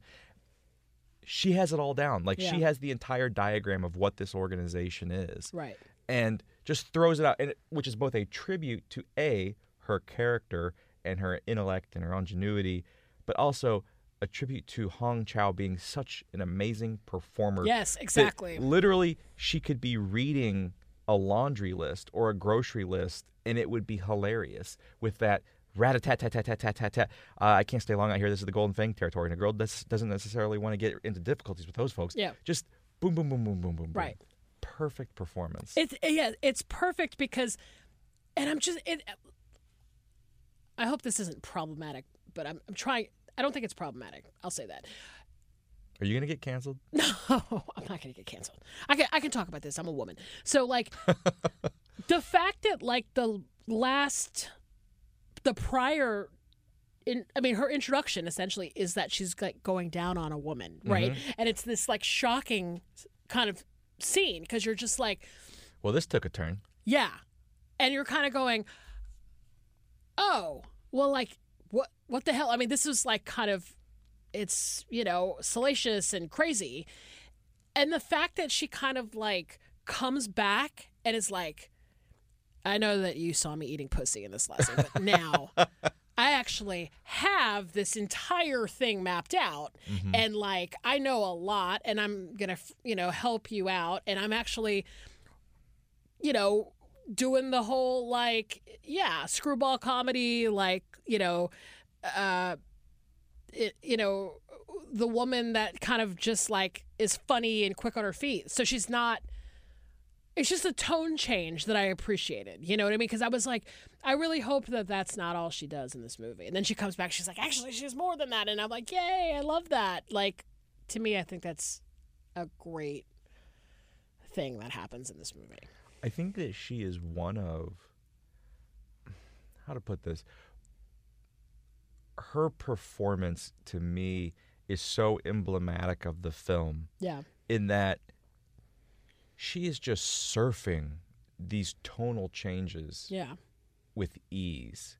She goes from a scene in which and, does it with such nuance. There's so much going like if there there are a lot of things in this movie that really increase in in their pleasurability. That sounds such a weird it's a weird way of putting it. You gain such a deeper appreciation for them the more you watch it. And one of because I've watched this a million goddamn times because I'm obviously I have a DSM-5 kind of Wow. problem with the film here. Um, but but uh, each so many of these performances grow with meaning and power the more you watch them, and the more you, you're able to start noticing things. And one of the things I've done because I will watch this so many times is I'll grab a different thread each time, Yeah. and I'll be like, hey, you know what? It's maybe only ten minutes of screen time.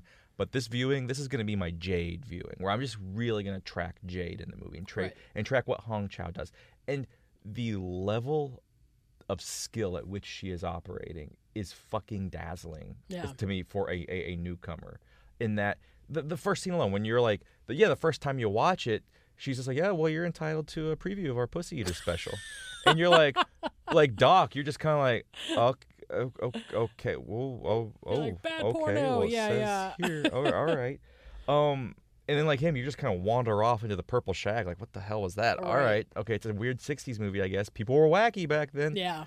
Then you go back and you rewatch that and you realize how subtle Hong Chau's performance is in that scene. Yeah. How she's every time Doc asks a question, she throws a punch at him that totally knocks him off his game. You know, he's over here looking for Wolfmann. He's over here looking for this. He's trying to find out that. And she's misdirecting him every which way with this very almost kind of aggressive smile, like this mm-hmm. shark like smile, like, Are you a cop? And then when he gets kind of his guard up, she's like, "Oh well, I'm only asking if you're a cop, because then you're entitled to our pussy eater special." But she's really she's sussing out who is he law? Is Yeah. he law enforcement? Right. Is he you know is he undercover? Because she he would have to tell her. Right. Uh, and doing all of these like little interrogative techniques to get out of Doc what she needs, Right. but to keep him from getting anything that he wants. Right. And the whole the first time you watch it, you're not seeing that. Right. You're just seeing this very bubbly young gal who is just dazzling to watch Right. and talks like the the guy from those old Micro Machines commercials, Yeah. but is pulling off such stuff. And like in this scene here, again, the first time you watch, you're like, oh, it's the funny girl again. It's the who Yeah. I don't know who she is, but she's funny. I gotta keep. Right. But then she literally lays out for us again. She kicks the entire second act of this film off, and she lays the track for everything this film is going to be, for all of its mysteries and all of its plot Yeah. uh, and and dropping in these these little bits that are gonna come up later, like but disguising it as kind of wackiness. She's like, "Oh, no, last thing I remember, I was eating uh, Bambi's uh, pussy," and then she just drops, and Puck Beaver's Puck Beaverton's tattoo, it was pulsating. and that's gonna come back to us. That's a crucial bit of information that Doc needs. Yeah. that Puck Beaverton's the guy with the tattoo, and she's. I've never. This is this is gonna be really hyperbolic, but I'm, we're gonna do it. We're gonna do it. We're gonna Why do it. Why not? We've already gone down the road.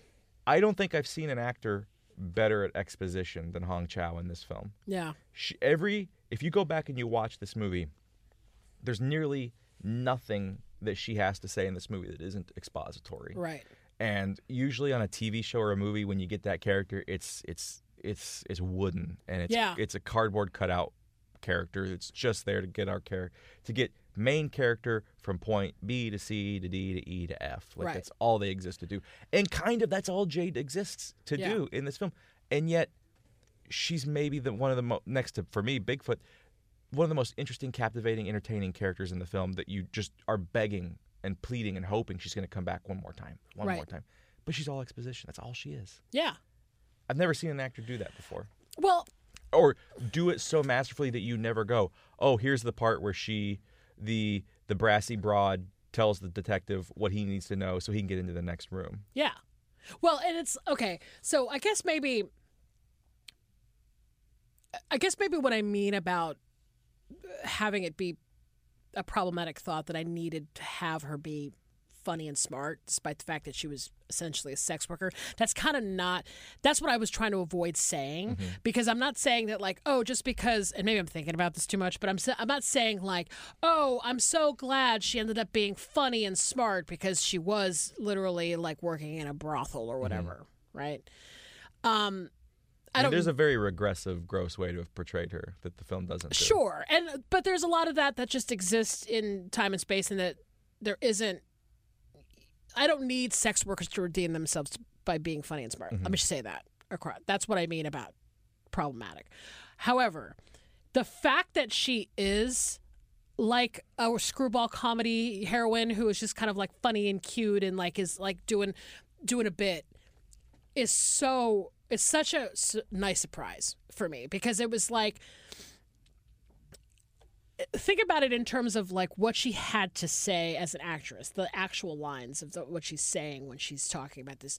I mean because that's the that's what makes the movie funny is that it's got this like it's kind of this wacky farcical comedy in the sense that it's kind of like you know there are people who are saying ridiculous things and it's like you know there are people having ridiculous moments which makes it you know it's a it's a it's a convention of like a like a comedy like a you know like a sort of uh airplane-ish type of thing right but the fact that she was saying this like the fact that she's saying pussy eating which is like the I love how alliterative. Like, Yeah, you, you really you popped that P just now. it's so like it's it's gnarly and it's funny i mean it, it really is like a funny th- concept to think about because there's so many other ways to say it but just saying it like that makes it extra nasty i guess but like the fact that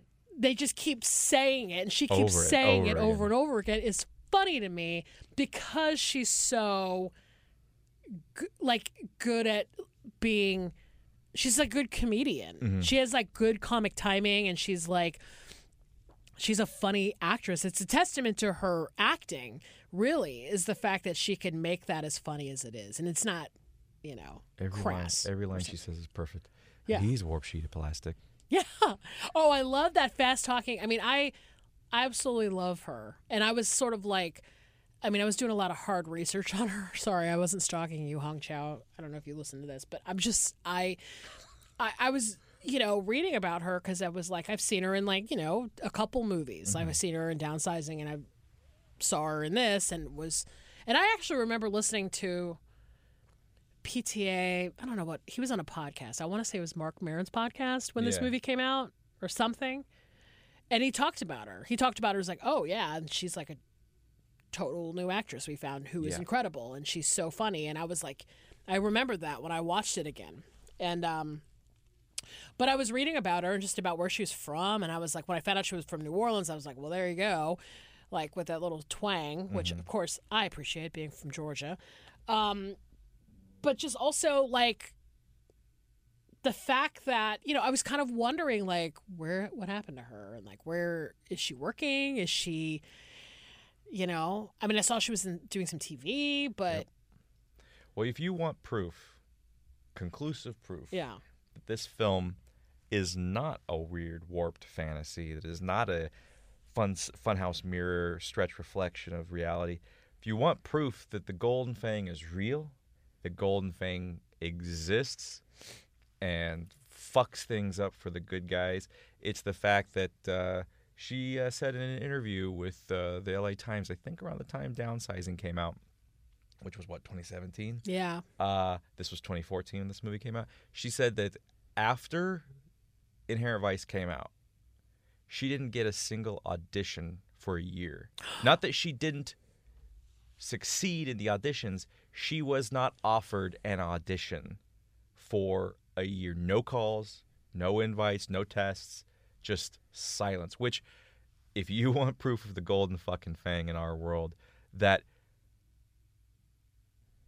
whatever anyone's feelings about the quality of Inherent Vice, and look, I love it, but I get it if it's not your thing. sure, I mean, you know, you go fuck yourself, but Right. I get it. I, uh, and I love how how how demurely and understa- understanding you were. Right, right. uh, I but get it. how you can watch this film Mm-hmm. and see this actress who you've not seen in anything before, but you're like, oh my god, she is acting circles around Joaquin Phoenix. Who is this? Yeah. Who's who's representing her? What's their number? I want to know on Monday. Yeah. Get it for me. Not a not a single audition for a year That's after this film. awful. Like, how does she not show up in like five comedies in the next three years after this film? Blows my mind. And I looked Yeah. when this movie came out. I, I I hadn't heard of her either. This was her first film. When the, after this came out, I loved this movie the first time I saw it. And but one of the things I was so excited about in thinking about it in the days after was I cannot wait to see what happens with that actress next because she's going to be. I was Yeah. like, if anybody, like, you know, I was like, you know, Katherine Waterston, I think is going to do do great. You know, she'll, she'll and, and and she has, but it was Hong Chau. I was like, oh man, she's going to blow up. Yeah. She's going to blow up, and then it was just silence for three years. That's so Nothing. so outrageous because I was yeah, I mean I was looking at her filmography and I was just like, what? Yeah. Like she like you're right. She would have she would have been in like a, five movies Mm-hmm. after. I just blow it blows my mind because she's I mean, you know, she's exactly like the ways that Hollywood actresses are. And she's beautiful and she's talented, but she's like super funny. Like she has good comic timing and like she's In a, great that- actress. In a way, it's effortless Yeah. or I- seems effortless. I didn't understand that. I, I was like really, and, and then I, you know, maybe I did have a little bit of document in me where I was like, I just want her to, I want to help her. I just want to do something. Not that I could help her, but I just uh-huh. wanted the best for her. Let's just say that. Yeah, you know, You know?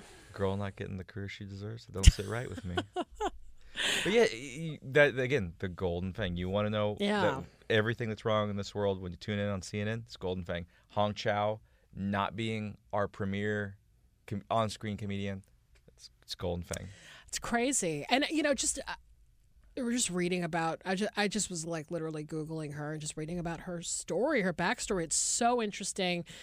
I mean, you know, I felt like I, you know, her the immigration story that she had. I mean, the fact that her parents, um, there was a something the quote that she gave about her folks that really resonated with me because my parents are both immigrants too, and I grew up in the deep south, so I was kind of like, oh wow, I feel like you know there were some similarities there, and and she was talking about growing up with her folks and how she didn't speak English like when she came here and all this stuff like that. And I'm just like, God, she's lived an interesting life, and and I think I, I felt a little bit more connected to her after I read all that. So that's that's why I was like, why isn't she in more shit? She should be like the most famous person ever. Like I love her. What You know fuck? what would probably help her career a little bit, at least maybe give her like a little oomph, is if uh if this movie Inherent Vice, you know, you see it on HBO every once in a while. It'll pop up on HBO. Yeah. Maybe it'll be at the new Bev now and again. Bless their hearts. If only it would come on like a basic cable network, like um, See. I don't know what's a what's a what's a network that plays movies doesn't doesn't cut them Uh, doesn't cut them for time or commercials or content. Uh, I see. I see. Gosh, see. if uh, I, I mean, it's tip of my tongue. I'm thinking of something. uh, and it, but especially like a network that would maybe have like a home yeah. for more genre cult type films that you know could be doubled up with like other you know something like Cutter's Way maybe. I'm thinking. Uh, again, I said darker than amber earlier this this this episode. Which, if hey, if you're in LA, uh, I think when this episode airs, it's gonna play on Monday the 17th. Go see it the New Beverly. It's really really good. But yeah, uh, but, but yeah, there's only a network that kind of specialized Uh huh. I see. in this kind at. of thing, I don't know. And and the right person would be watching, Yeah. Like Sergio Corbucci watching uh, our pal Rick in the FBI. Um, And he goes, Hong, or do you go to Italy? and win. Fucking fights. Oh God, where do we go from there? I know. You know what? That's perfect. That's perfect. you just said it all. I have to say, Millie, Yes. Millie, Yes. In addition to letting me passive aggressively berate you into changing the programming of the single best movie network out there simply to mildly amuse my narcissism and fandom of this film. In addition to that, this has been an absolute fucking blast. Oh, good. I, I had so much fun too. This so has been a blast, and I am so glad that you are clearly obsessed with Hong Chau yes, because I want to talk about Hong Chau every goddamn episode of this show, but she is so limited in her screen time that I never get to work her in. As my, I've only had one other scene proper thus far where I've been able to talk about her, and it was great. But I have been so looking forward to this episode because I just want to say Hong Chau, Hong Chau, Hong Chau. She's so great. She's so great. She's You know, so great. And so, so I am great. so glad. I uh, even though her people are probably going to serve you with papers, um, and, and me too. Let's be honest. yes. Uh, I, I I just I I love that someone came on who's as crazy about her as I am. Oh my gosh. I- I, I, there was a point where talk about conspiracy theories. I, I know that you don't know me super well, but I was like, did he purposely put me with this scene because he knew I liked her so much? Like he was like, I had just no idea like- that you liked her. Have you been saying this publicly? I Because haven't again, you got to be careful. I mean, you never know who's reading these. I. I is- haven't, but I just love her character in this movie so much, and I love, like I said, like when I talk about like my kind of ladies in that way, where I'm like, oh, like if I love classic actresses, they have this quality. She has that quality. Mm-hmm. She has it. totally, it's a total. Like the old 1950s casting director. She's got it. She's got Yeah. the thing. She's got the Spock. She's absolutely. She actually reminds me a lot of of old Hollywood. She's got an old screwball comedy, Preston Sturges vibe to her, and Oh I just God. love. Can't you imagine her in a movie like that? Like, again, someone, Jesus Christ, write a in a script tailored for this woman. Right? And again, maybe, I don't know, maybe they'd see her on TCM. They'd, they'd think about it. um, I don't know. You'd have to talk to someone who had power. Who who does? Oh, I, hmm. Yeah. hmm. I, I bet, yeah, maybe I'm, I don't know. Just saying. you love, you say you love her. I don't know. Oh my gosh. I don't see you helping her. I guess your point. Thank you. Was I, s- I? I was afraid I was being too subtle. Oh yeah, yeah. And I know I'm do I, classic inherent vice fashion. I know increment vice fashion. I know I was getting ready to say goodbye to you Yes. just now. I just want to throw out one of my favorite subtle jokes in the film is when in this scene when Jade says that to Doc that she's sorry about what I what I'm sorry about what I did. And I just love that Doc is so clueless. He's like, "Which was what again?" Has n- he's still the poor man is as lost in the fog as can be oh, and bless his heart, I love him for it, and I love Jade for trying to guide him just a little bit, and she does. She guides him to the thing that's going to get him out of the fog. It's going to get Coy out of the fog, and they're going to come out together. And I love Jade for that, and I, I love, love Hong too. Chau for so beautifully, hilariously portraying that. I did too.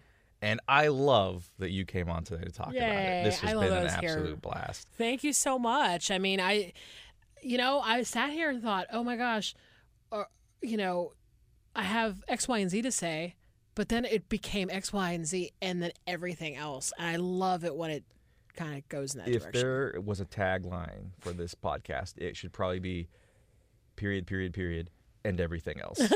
yeah. That's I'm gonna great. copyright that. Don't sue me, I please, won't. I Millie, promise. please. I won't. Okay.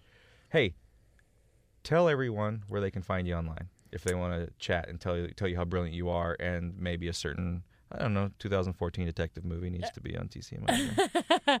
So I um I am on Twitter. I I I'm I tweet as myself, uh, Millie de Chirico. You could find me there.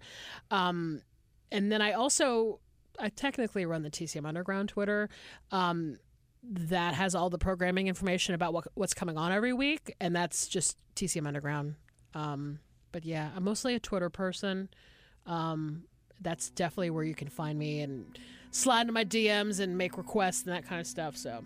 wow, wow. Okay. Well, hey, thank you for your triple feature again. Holy Mountain, Inherent Vice, an American Hippie in Israel. That is a fucking night, people. if you if you've seen those films, you know what I'm talking about, and if you haven't, oh my God, seek make that for yourself at home if you have to, but build Yeah. that triple. And invite me because I'll come see it. Slide into her DMs and invite Millie to your house Yes. where she'll never be seen again. But it'll be a hell of a triple. and Oh. thank you so much for the Doc and Sortilege mixtape. Oh my god, that, that is was so great. It's a musical conversation between these two characters, and I absolutely adore it. I've been listening to it all day Oh, and good. trying not to cry. Oh, Uh, I know, too many sad God, songs. I sound like very emotionally volatile. I, you you made me want to cry like 14 times hey man, I love it. Cried out. Thank you for coming on. Thank you for all those gifts, and thank you, thank you, thank you for everything that you do on TCM Aw. Underground. You're welcome. I, I really do. I love the programming. I love TCM and the underground. Oh God, I love the movies you pick. I Aw, really, really. thanks. It's very exciting to see what's coming up each each each each week. It just it kills me, and love it, it breaks my heart when they're gone for the Oscars. So I'm so glad when they come back, and I'm very much looking forward to what the rest of the year is going to bring for TCM Oh, awesome. Thanks. Thank you. Thanks everybody for listening. And please join me next week when myself and a very special guest are going to finally ask the question Ever heard of the Golden Thing? Well, if ever there was someone who deserved to sit in on a Jadasode, it's our new pal Millie. And geez, what are you doing still listening to the show? Check out Millie's mixtape for our pals Doc and Sortilege on our site. Kick back, drink something cold, light something green, and soak up that vitamin C you've been losing. You're losing. You're losing.